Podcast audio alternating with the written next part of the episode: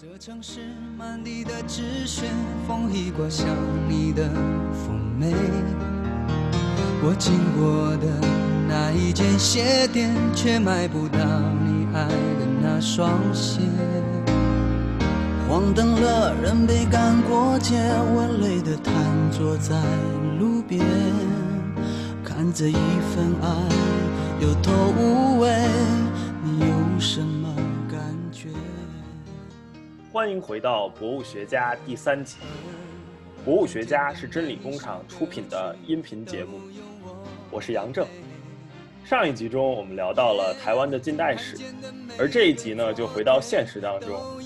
我继续和申毅、子木一起来聊聊台湾现在的政治生态。哦，从小东路走九遍，脚底下踏着曾经我的点点。我从日走到夜，心从灰跳到黑。我多想跳上车子离开伤心的台北。从小东路走九遍，穿过陌生人潮，搜寻你的脸。有人走的匆忙，有人爱的甜美，谁会在意擦肩而过的心碎？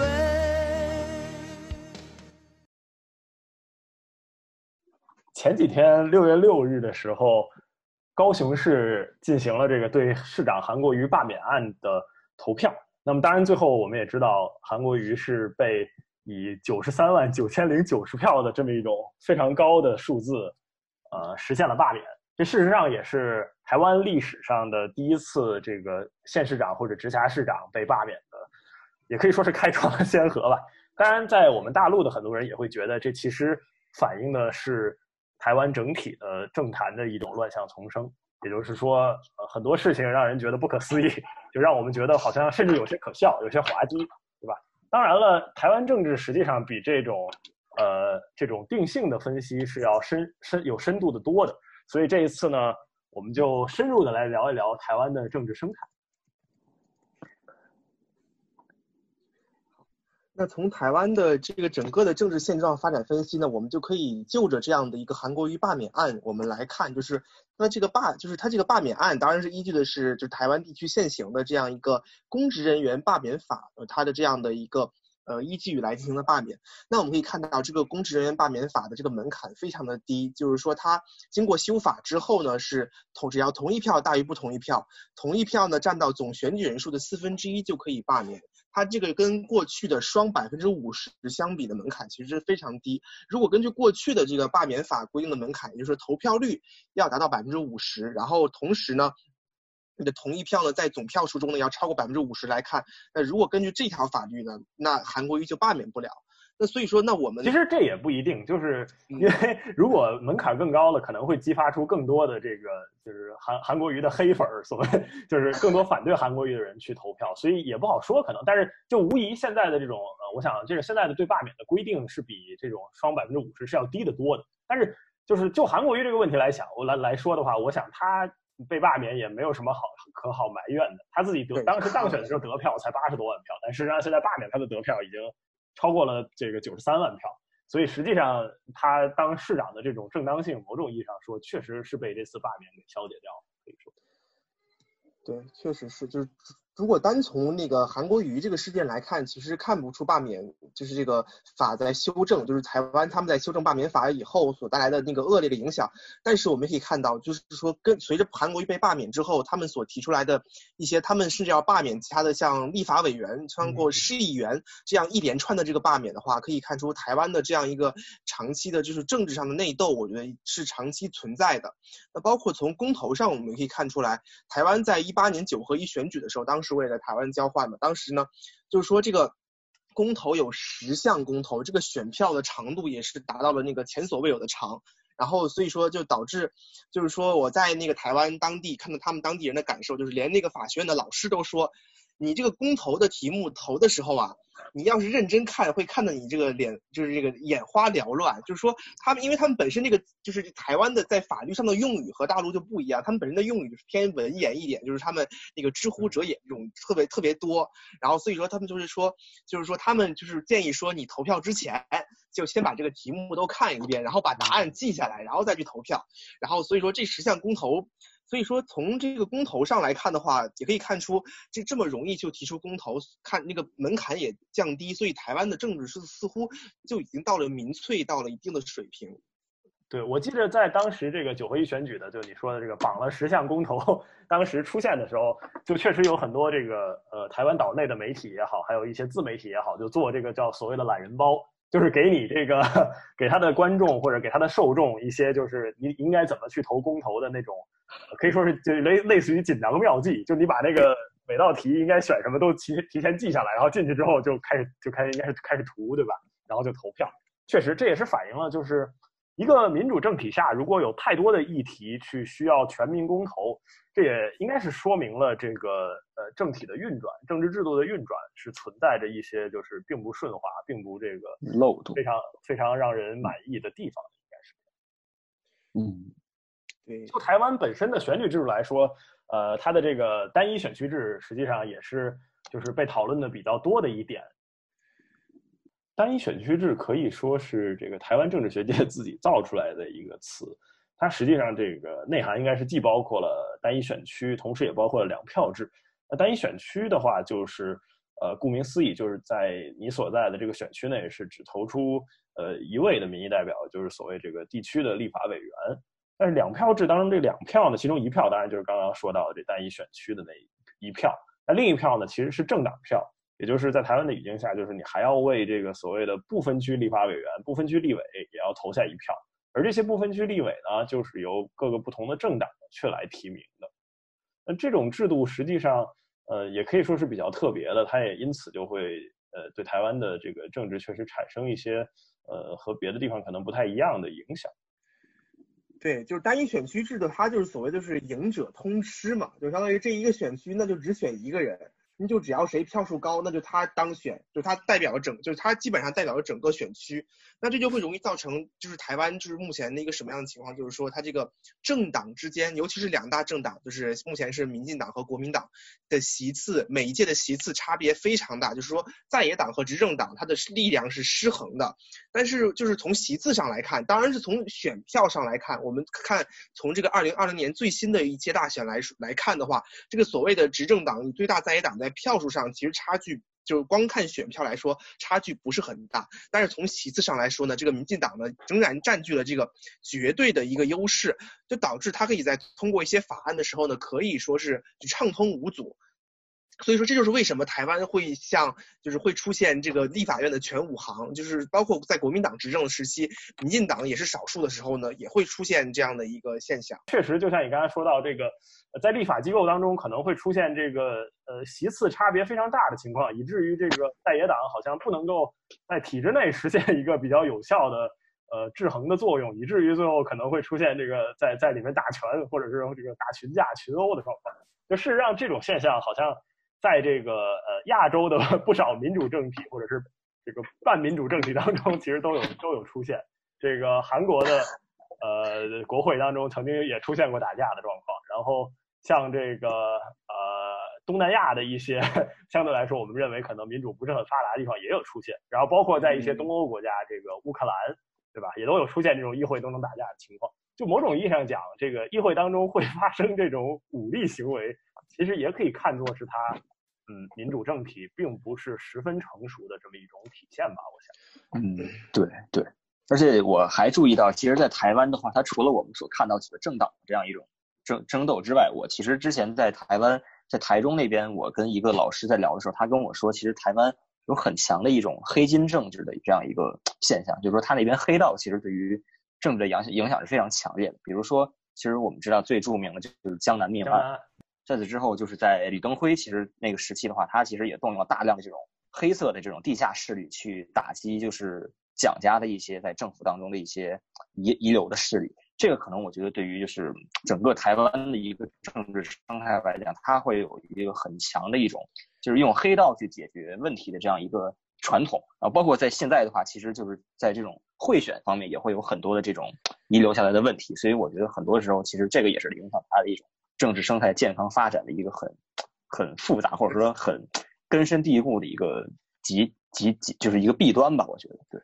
而且包括台湾，我们会发现一个特别明显的现象，就是台湾他们每次就是领导人，就是比如说竞选立法委员还是竞选总统也好，他们都会去拜庙，就是他们都会 去庙，然后宗亲，比如他们的宗亲，就是说他们这个选举，这个既然这是西方舶来的这个民主制度，和台湾这样一个中华，就是它具有着浓厚中华文化的这样一个地区，他们这两者东西很好的融合到了一起，就是融合到了一起吧，也不是很好的融合，就是说他们都会去。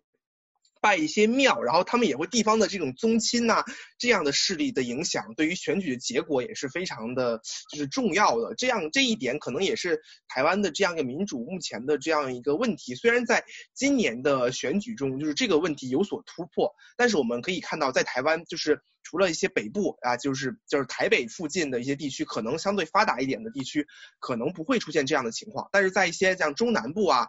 就地区会这种现象依然是非常明显的。嗯嗯，对，确实。呃，那咱们就是接下来看看，就是台湾它现在这几个阵营吧，然后各位怎么看待它未来长期的一个发展的走向？嗯，现在的话，台湾这个呃，台湾政坛最主要的可以说是三股势力了，以前就是两股，基本上是在零八年以前就是两大党，蓝绿分肥。嗯，现在的话呢，会。增加一个这个非常不可忽视的，就柯文哲带领的这个台湾民众党，这股叫一般好像我们叫做白色力量。这个蓝营当然指的就是国民党，呃，绿营指的当然是民进党。这个白色力量呢，就是柯文哲所带领的。对。呃，传统上来说，蓝营是一直是占有这个非常大的优势的，这当然很好理解，因为国民党到。台湾之后的这个很长一段时间内都是威权统治，是让你根本就不可能选举的，这不存在选举的这么一个说法。当然，这个绿营的话，民进党反对你国民党的蓝营的这种威权统治，才集合成的一个呃，可以说泛反对派的这么一个政党。所以呢，嗯，事实上绿营内部也是存在很多的这个不同派系。然后关于白色力量的话，这个就。呃，就更新了，就是这个是台北的市长柯文哲，他可以说是用个人魅力所纠集起来的一批这个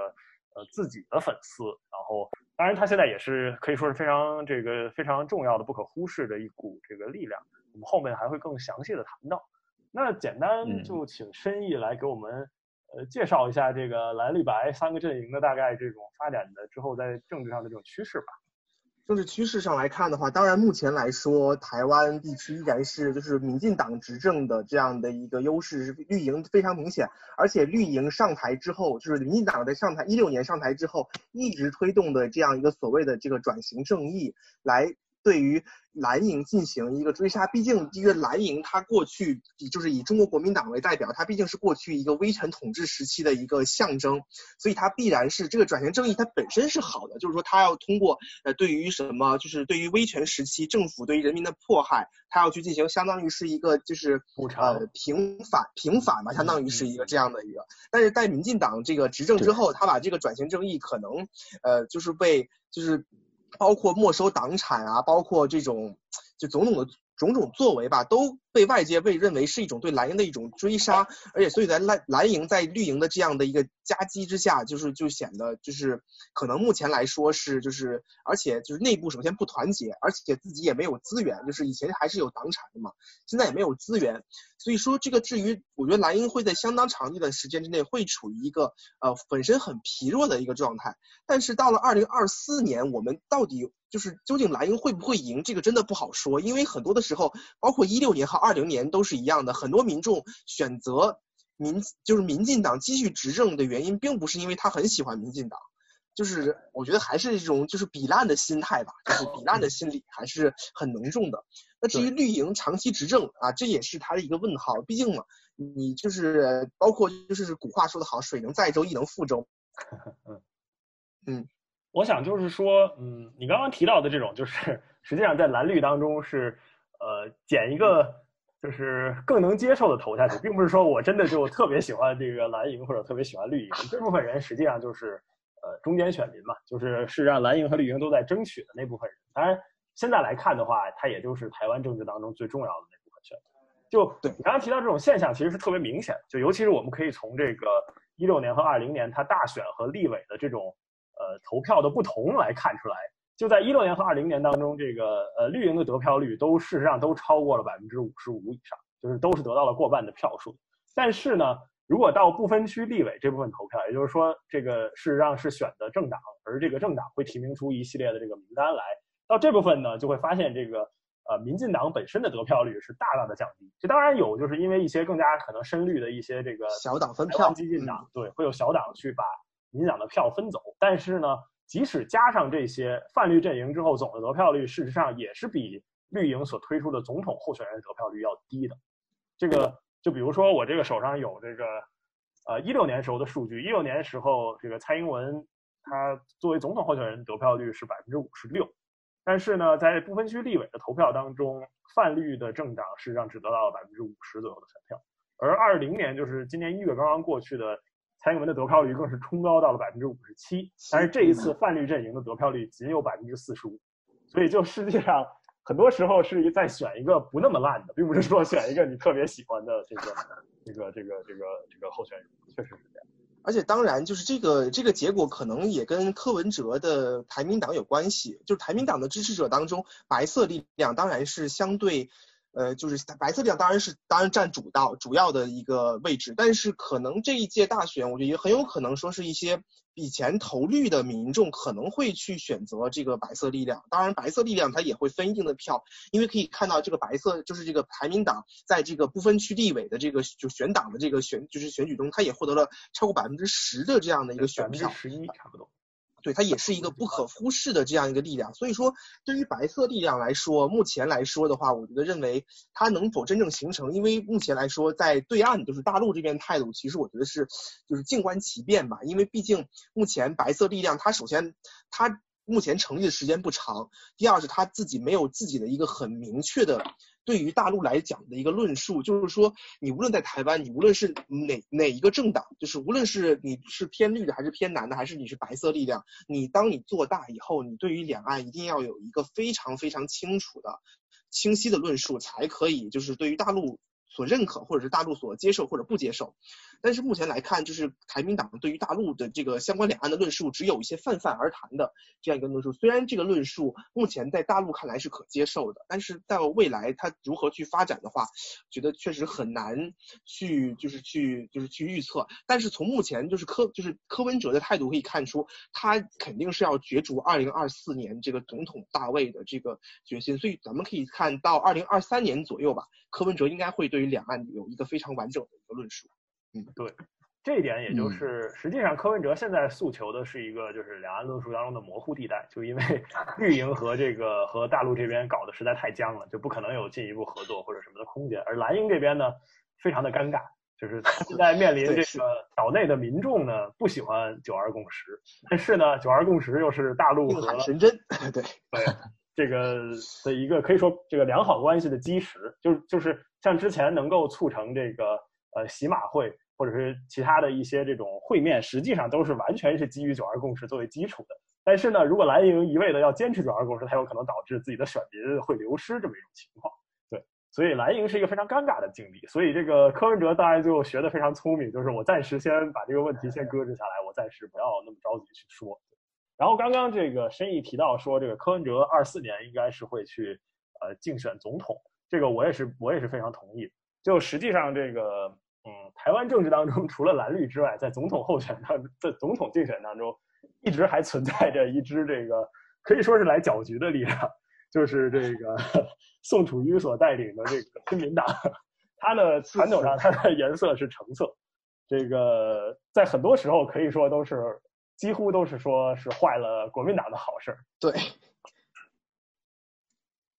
就是就就这个橙色宋楚瑜啊，他是从两千年开始，就是一直开始竞选总统，然后一直到现在，每一次都参加，每一次都参加。因为主要是所谓他这个第三势力，确实在总统票中获得了超过，就是那个他们的选拔法所规定的这个门票，就是说他超过百分之五的话，就可以在下一次继续有单独提名总统的这个呃一个。一个风格。那我觉得可能跟他的这个政党也有关系，因为他所在的亲民党也是以宋楚瑜为首，就是他跟台民党特别像，就是他是以领袖个人的这样的一个特质为中心而成立的这样一个政党。所以我觉得，就宋楚瑜他参加总统，第一方面，呃，是他自己说的，他可能有一个梦想，人都有一个梦想。但是我觉得，就是可能还有一个就是原因，就是因为他可能为了考虑。为了他自己的政党所来拉击就冲击选票，毕竟嘛，像柯文哲这次呃在那个就是不分区当中获获得了五席的立委席次，就是已已经能让他有了下一届总统的门票。因为大家都知道这个总统门票就是总统的提名资格，在台湾也是一个非常非常难的事情。就除了说是你你的不分区票你有百分之五以上的。你可以有单独提名总统的资格。第二就是你要就是除了这个政党可以提名，你个人提名的话，你联署是非常困难。这个票数的门槛是总选举人的百分之一点五，这个门槛也是不低的。所以说，呃，柯文哲来就是从宋楚瑜的角度来讲，你既然有这个门票，那为什么不选呢？对吧？就是这样的一个角度。而且事实上得的票多了，对政党也是有这个现实上的收益的，是有这个政党补助金的。所以，对，就是 从各个角度来看，即使这个次次受辱，比如说这一次二零二零年他也来搅局，他最后只得了不到百分之五的选票，应该是没有很少，反正很少，百分之五还要少，还要少，让人觉得这个岁数不小的人了还要来受这个 受这个气，但是他确实是有很多现实上的考虑。那再回到我们刚刚说到这个蓝绿白，我自己大概有一个观察，就是关于这个所谓蓝绿基本盘的这么一个。嗯，一个数字，一个比例的大小，就是按照这个，我比较了二零一六年、一八年和二零年，就是一六年是大选和和立委，然后一八年当然就是九合一县市长和直辖市长的选举，然后二零年的话是大选和立委。就通过这几次比较呢，可以发现有非常明显的这种钟摆效应，也就是说，在一次这个选民呃倾向于，比如说选出了一个绿营的总统之后，在下一次的可能九合一的县市长选举当中，就会很多人灌票给蓝营这边。就是因为觉得，无论是觉得可能需要一个制衡，还是说觉得这个你绿营的总统做的很糟糕啊，它是会出现这种嗯倾向性的变化。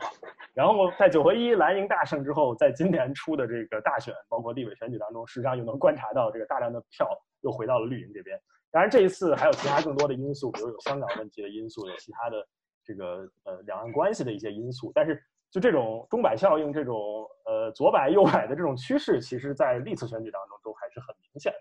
那通过这个呃这个三次的数据比较，几乎我们可以发现，一八年九合一的时候是民进党的呃最低谷，而这个呃 而当时呢，这个绿营的总得票数事实上也得到了百分之三十九左右的选票。所以我觉得，呃，在在核算上投票率的话，一八年九合一的总投票率是百分之六十五左右，大概是有一千两百五十万张选票，对，有点一千两百五十万人去投票。所以我认为，我们基本可以认为绿营的基本盘是占整体合资格选民的百分之四十左右。这个数字，我认为，呃，是可以定在这块的。当然，蓝营的话就会有一些争议，就比如这个 申毅，他就觉得。这个蓝营的基本盘其实也到了百分之四十，对吧？没有，就是我认为的是这样的，绿营百分之三十，蓝绿基本盘其实是差不多的。因为我们要我们要具体看这个一八年，它毕竟是地方选举，就是说它的同蓝绿色彩相对不是那么的强，就是它与一六年、二零年的大选，它这种国家层面的选举是不一样的。那它一八年的时候，包括比如说我们可以看到，包括基隆。基隆和桃就是基隆和桃园这种传统上很难的县市，它都是由绿营成功的连任了。所以说我们可以看到，在这种就地方层面的选举来说的话，可能老百姓就是选民更加注重的是可能就是地就是候选人的形象与他的地方具体的一个政绩，而不会看他的统独的态度与他是到底是哪个阵营的，可能会更加弱化。那确实就是说，从以桃园市为例的话，可能确实这个。民主进步党的这个市长，这个民进党这个市长做的确实很不错，在于那个评价也很高，所以说当地的民众给了他连任的机会，就是也也会有很多的蓝营的民众会投呃这个绿营的这个就是县市长的这样的一个情况，在地方层面上，所以在所以说，唯一我们要谈的蓝绿基本盘的这样一个体现，唯一可以体现的就是在大选上，在大选上，因为它涉及到一旦涉及到国家层面的选举，它一定会有统独问题，有统独它就会有蓝绿，所以它蓝绿基本盘基本上是在大选的时候是会纷纷的归队的。所以我们看到，在一呃，在一六年的时候，国民党最差的时候，蓝营基本盘也是有百分之三十以上。呃，就是我想解释一下，为什么我会用了二零一八年九合一县市长和这个直辖市长的数据来去，呃，来去来去相当于去核算一下这个绿营的基本盘，就是 因为是这样，一六年大选到二零年大选，这是一个完整的中摆的周期，就事实上是从绿营摆到蓝营，又摆回了绿营。从这两次的选举的，呃，不管是总统得票率也看，总统得票率都是超过了百分之五十六，这个或者是从立委的得票率也来看的话。二零一六年时候，不分区立委的泛呃率的得票率是百分之五十。二零二零年的时候，不分区立委泛绿的得票率是百分之四十五。就实际上很明显，并不是中百的低那一端，就并不是绿营最低的这个基本盘。所以我才会说会需要这个呃用二零一八年九合一的数据是和一个就是。或者我们叫铁律，就是 无论什么情况下都会去投绿营的这么一个数字。因为如果要是按照其他的，比如按大选中立委的这个得票率来算的话，事实上绿营基本盘还要更高。但是我我我我我感觉的话呢，确实九合一县市长选举很多时候就是一般来说应该是要这个根据证据来投的嘛。但实际上就按高雄的这个 韩国瑜击败了陈其迈这一点来说，我想也可以看出是一个比较明显的钟摆效应吧，就是。嗯，在这个高雄市的这个情况，这个这个具体的情况下来说，就是实际上是选民对，呃，对绿营是有很大的不满，所以才会导致大量的票在当时回归到了蓝营。但是呢，之后这个中板效应又进一步显现，以至于就是在大选当中韩国瑜惨败，而且最后导致他被罢免掉。然后我想就是接着接下来就是进一步的把这个蓝营的这个我基本盘的这个大概的数字给这个简单的说一下。在一六年大选当中，这个总统候选人蓝营得票率只仅仅有百分之三十一，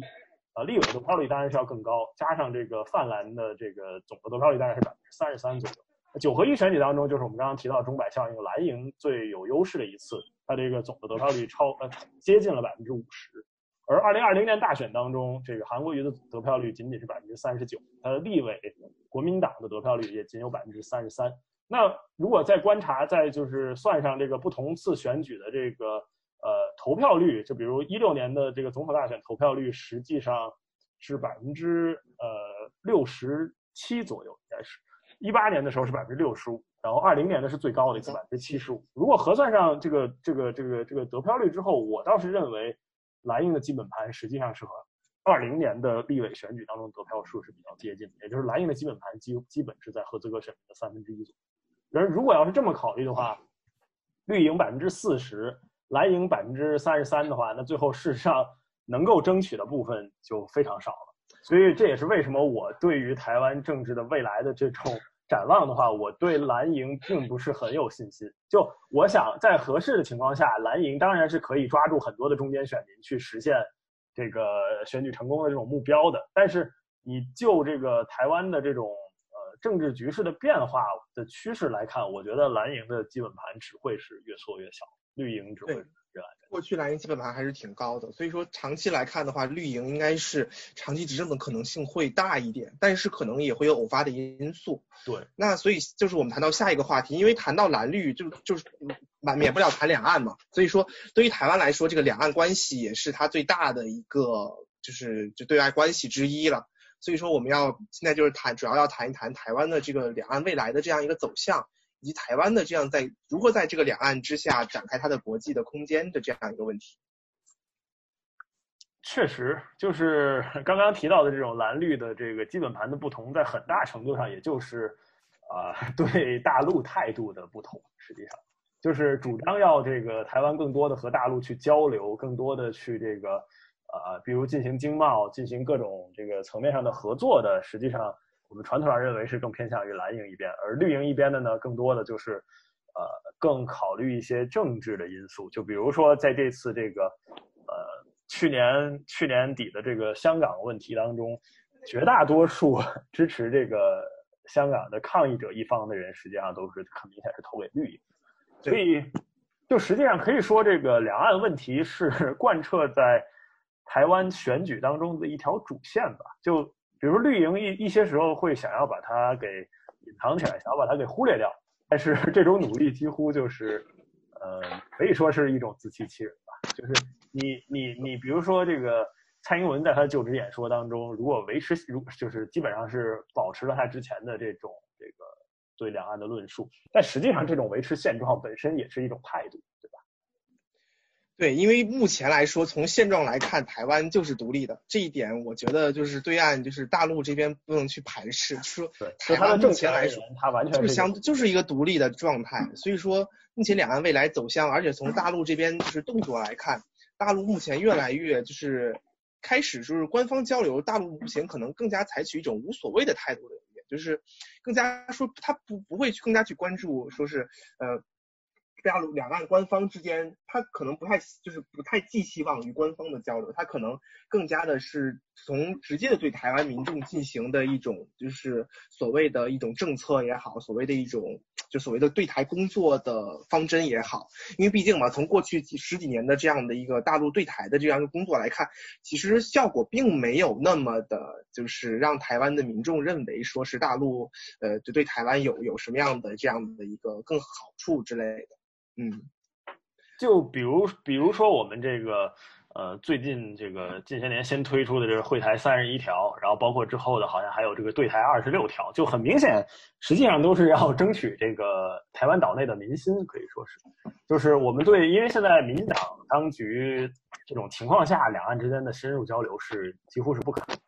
就是我们失去了这个九二共识这个根基，所以目前的情况就是，我们一方面这个，呃，当然在。这个就是压缩台湾的国际空间，让这个台湾现在执政当局在这个国际上首先丧失邦交国嘛，然后其次的这个各种国际组织也很难参加，这个都是压缩国际空间的一种努力。但是同时呢，也推出一些实质性的会台措施，去吸引一些岛内的人才，或者是对大陆可能相对友好的这部分群体，能够去享受这种我们给他带来的一些呃优惠待遇。然后这样的话，好像就能够使这个呃。一些人的民心可能向统一那边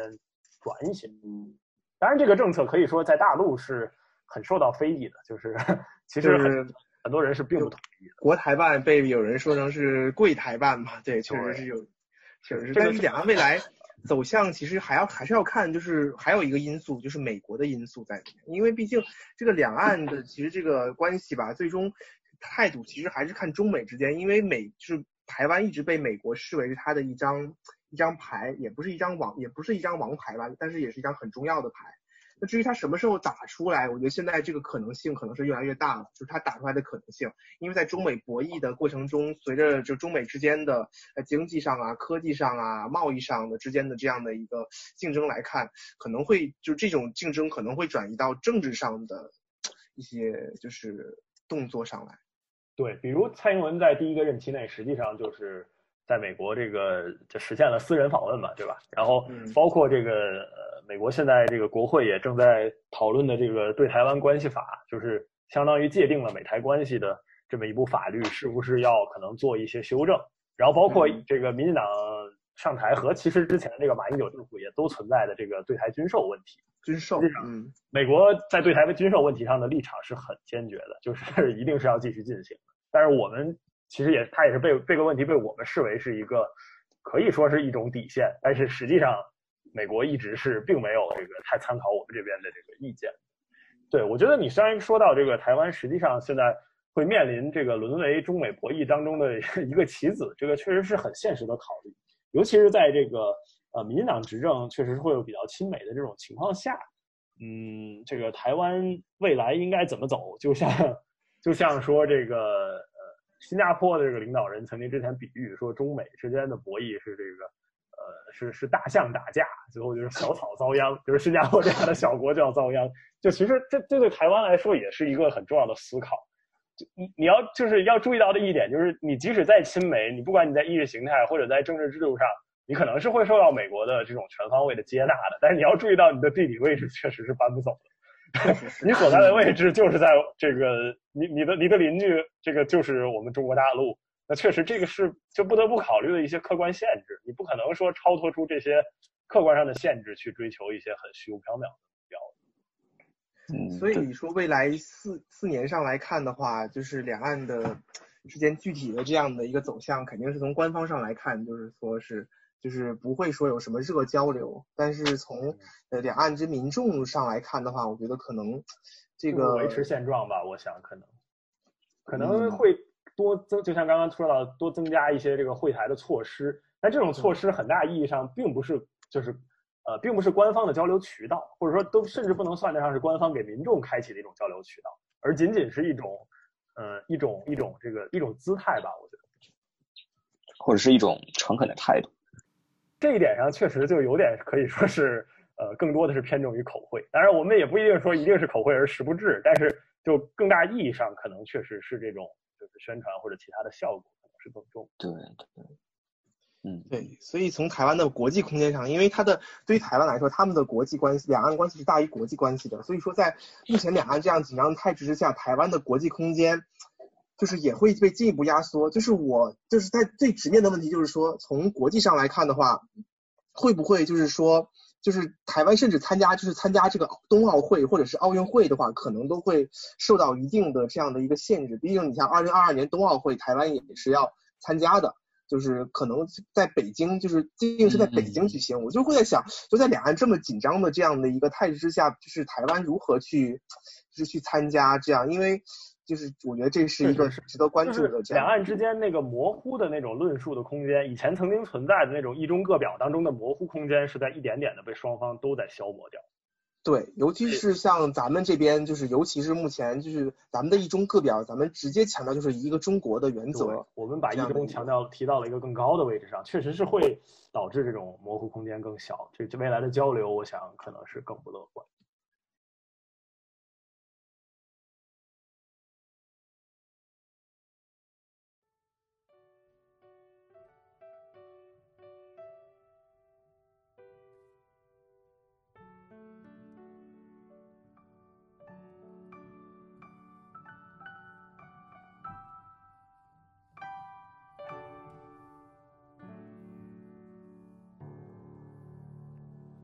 最早的一件衣裳，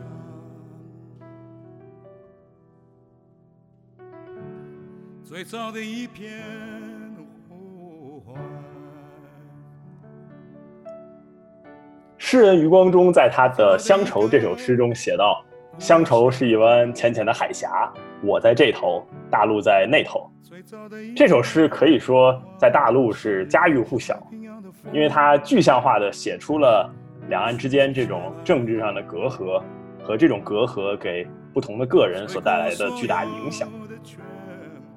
但是我想呢，我们关注台湾固然是有现实政治上的考量，但其实也是一种对自身的探索。台湾可以说是中华文化的另一种可能性。是从一个同根同源的文化中孕育出的、另一种有可能的社会形态。呃，在一方一些方面，我觉得甚至可以说是一种更加美好的可能性。所以，我想说，我们今天讨论台湾，其实也是在讨论我们自己所在的这个社会，乃至于我们自己所在的这个国家如何能够变得更好。其实我们关注台湾，关注的是一种呃对美好的追求吧。当然，可能有人会说这个太言过其实了。不过，我觉得确实是这样。不知道两位还有没有什么想说？嗯，虽然嘛，我认为虽然我们与大陆与台湾呢，在政治上、意识形态上是有很大的隔阂的。但是呢，毕竟我们同根同源、同文同种，同属于中华民族。那这种这样可以让我们毫无障碍的交流，能让我们在 YouTube 上啊，在脸书上啊，就是跟外国人相比毫无障碍的去互相谩骂，是吧？所以说呢，在随着未来两岸交流的日渐的日渐增多，我觉得呢。我们可以说，我们在面对台湾民众，台湾民众在面对大陆民众的时候呢，大家其实都不会有一种陌生感，大家还是会一种呃友好，然后呢，相对热情的态度去交流。我相信未来呢，两岸呢应该会有一个新的新的共识。最早感觉的然后呢，通过这期节目呢，我也是和呃杨正呢和子木呢交流了很多，我也从他们那里呢也学到了关于他们不一样的对于台湾不一样的见解，所以我认为这是一个非常好的平台平台。我希望呢，我们也可以继续把这个节目做下去。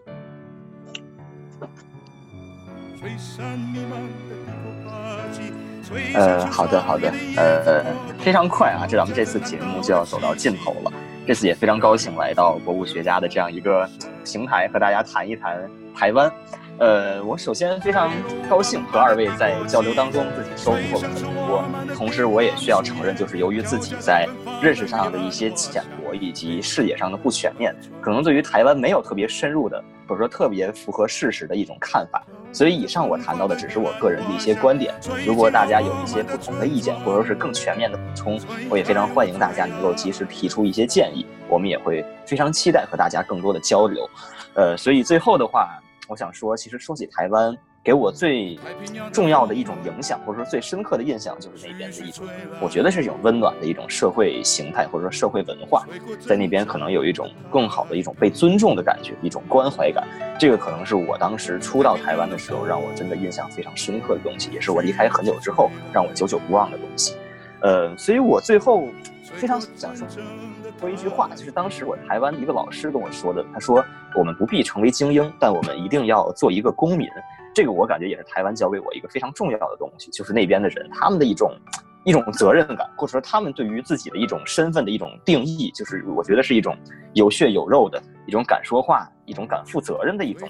社会公民的一种形象。这个可能对于我，或者说对于我在中国大陆思考我们的未来，是一种非常大的一种启发的价值。所以我觉得，可能台湾也给了我们一种不同的参照，说给了我们一种思考未来的不同的可能性。所以接下来，我觉得可能对于我们两岸的未来，我个人还是抱有非常大的期待的。比如说，我们有共同的文化基础，我们如此近的距离，这些都给我们提供了非常好的平台和机遇。也希望我们能够在未来能够克服到克服掉这些困难，不断的携手前行吧。也希望我们手握的久了，心就近了。也非常高兴这次来到这个平台，希望我们以后多多保持交流。谢谢各位，谢谢。嗯，也特别谢谢申毅和子木这次来和我们所做的分享。我觉得这确实我也从中真的是学到很多。但当然了，我们 三个所有的这个言论都也毕竟是自己的这种想法，呃，可能也是很片面的，所以也特别欢迎这个大家都和我们一起来交流讨论或者批评指正。对，我们都非常欢迎。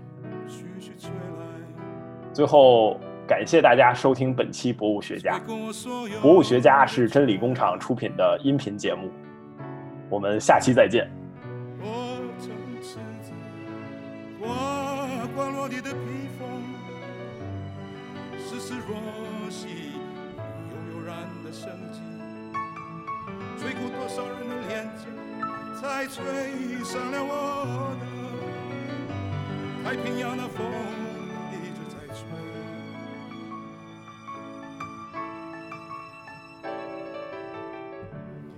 最早世界的感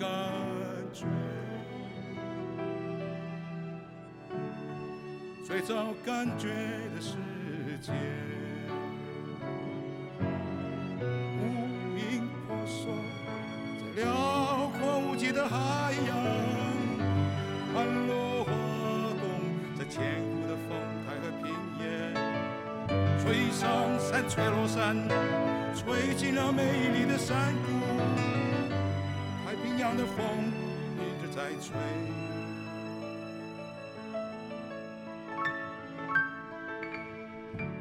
最早母亲的感觉，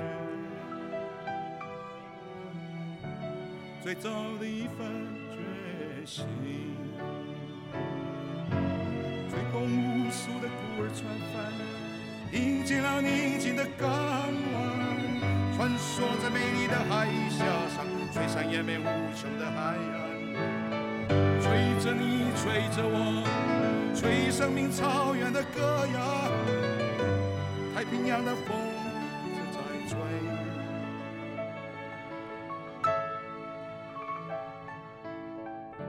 最早和平的感觉，最早感觉的和平。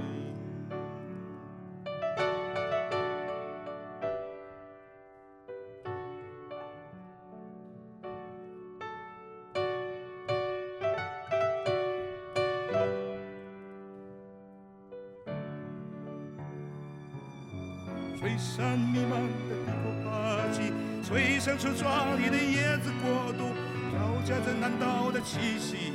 那是自然珍贵而丰盛。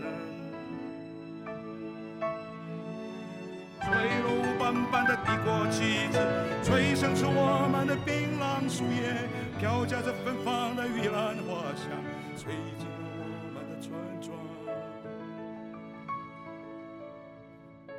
夹着芬芳的玉兰花香，吹进了我们的村庄，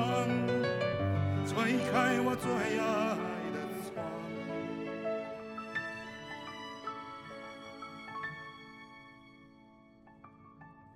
那太平洋的风儿徐徐吹来，吹过真正的太平。太平洋的风徐徐吹来，吹过真正的太平。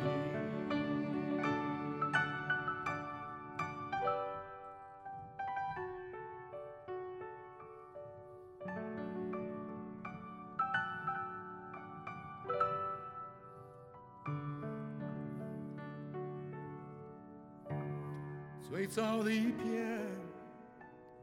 觉，